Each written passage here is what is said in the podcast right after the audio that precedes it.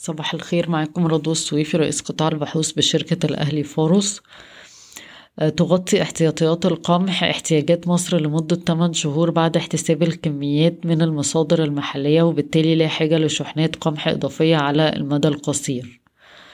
كشف تقرير الوضع الخارجي للبنك المركزي الذي أصدر حديثا عن أرقام سبتمبر 2021 عن تمديد آجال وديعتين سعوديتين بقيمة 2.3 مليار دولار حتى أكتوبر 2026 أغلقت أسعار النفط العالمية عند مستوى 131 دولار للبرميل بعد أن أعلنت الولايات المتحدة والمملكة المتحدة حظر استيراد جميع واردات الطاقة من روسيا. اي فاينانس هتصدر نتائج الأعمال النهارده والمفروض إن إحنا متوقعين لعام عشرين واحد وعشرين اجمالا صافي ربح خمسمية اتنين وعشرين مليون جنيه مصري بارتفاع تمانية وأربعين في المية على أساس سنوي وإيرادات واحد وتسعة من عشرة مليار جنيه بارتفاع تلاتة وخمسين في المية على أساس سنوي. صادق سجلت نتائج أعمال قوية في الربع الرابع من واحد وعشرين. ارتفعت المبيعات واحد وتمانين في المية على أساس سنوي لتصل إلى ستة مليار.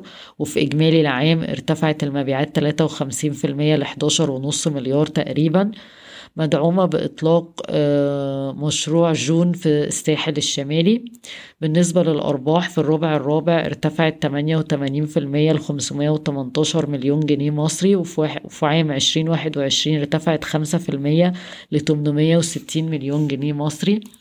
إعمار حققت مبيعات قوية في السنة المالية 2021 بلغت 23 مليار جنيه بارتفاع 29% على أساس سنوي وأرباح السنة أربعة واحد من عشرة مليار جنيه بارتفاع 118% عن العام الماضي. بفكركم إن صافي النقد في الشركة 11 ونص مليار جنيه اللي هو تقريبا 97% من القيمة السوقية يعني قد القيمة السوقية تقريبا. بورتو سجلت نمو في نتائج أعمال 21 على الرغم من ضعف نتائج الربع الرابع. وصلت المبيعات في الربع الرابع 295 مليون جنيه وفي إجمالي السنة واحد ونص مليار جنيه بزيادة عشرين في المية وصافي الربح في السنة كلها واحد وعشرين تلاتة وتسعين مليون جنيه بزيادة اتنين وتلاتة من عشرة مرة. مجلس إدارة Palm Hills وافق على توريق مستحقات بقيمة 371 مليون جنيه. وخبر تاني له علاقة ب Palm Hills ان الشركة استحوذت على حصة تقريبا 8% في إنكوليس مقابل 65.5 مليون جنيه مصري.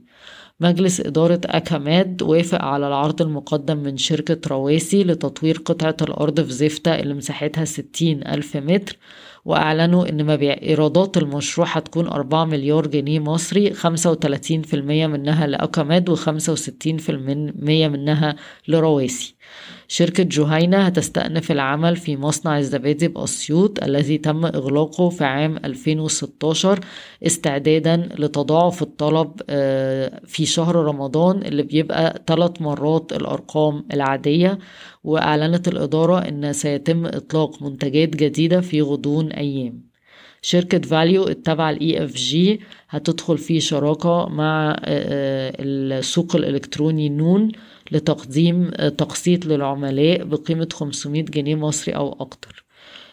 Contact Financial Holding وقعت اتفاقية بقيمة 100 مليون جنيه مصري مع Capiter اللي بتقدم تجارة business to business بهدف تنشيط تنشيط الإجمالي التسهيلات التمويلية اللي الشركة بتقدمها.